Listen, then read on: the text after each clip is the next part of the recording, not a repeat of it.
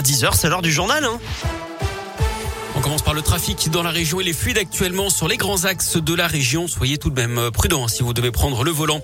À la une, la liste des départements qui tombent le masque. À l'école continue de s'allonger. 12 nouveaux départements seront concernés à partir de lundi prochain, notamment l'Ain et la Drôme. Dans la région, il y en a 79 au total.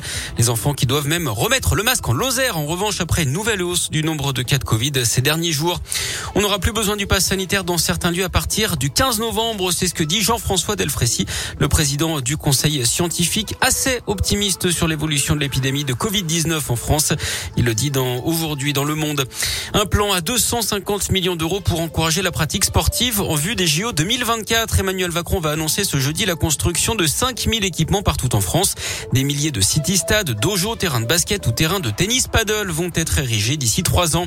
Le président qui va d'ailleurs chauffer, chausser les crampons ce soir au cours d'un match caritatif. Il débutera la rencontre au milieu de terrain en compagnie de l'ancien entraîneur de l'OL Rudy Garcia.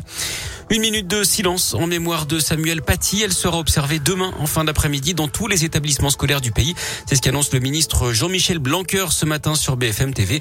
Il y a donc euh, tout juste un an, ce prof d'histoire géo qui a fait une partie de ses études dans la région à Lyon avait été assassiné en pleine rue et en plein jour à la sortie de son collège de région parisienne pour avoir montré en classe des caricatures de Mahomet dans un cours sur la liberté d'expression. La famille de Samuel Paty, elle, va rencontrer Emmanuel Macron et Jean Castex. Ce sera samedi.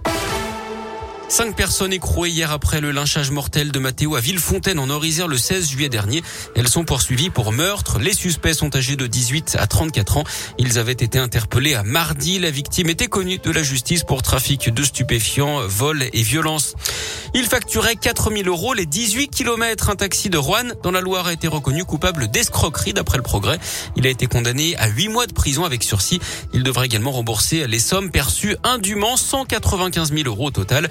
Il a expliqué qu'au départ, il avait fait une faute de frappe dans sa télétransmission en rajoutant 2 zéros. Mais en voyant la somme remboursée par la Sécu, il avait finalement continué. Elle avait fait tomber une partie des coureurs du Tour de France à cause de sa pancarte sur le bord de la route l'été dernier. Une jeune femme d'une trentaine d'années jugée aujourd'hui en Bretagne. Elle encourt jusqu'à 15 000 euros d'amende et une peine d'un an d'emprisonnement. Et puis à l'étranger, un attaquant norvégien à Kongsberg, une ville, à l'ouest d'Oslo, la capitale. Un homme a agressé des gens avec un arc, bilan 5 morts et 2 blessés. Il pourrait s'agir d'un acte terroriste. Suspect a été arrêté. On reparle de, du Tour de France et du cyclisme avec le parcours du Tour 2022 qui sera dévoilé aujourd'hui dans la région. Le peloton devrait passer à Saint-Étienne. Le grand départ, lui, sera donné de Copenhague au Danemark. Ce sera le 1er juillet avec une arrivée sur les Champs-Élysées trois semaines plus tard. À noter une autre particularité cette année, le retour du Tour de France féminin. Merci.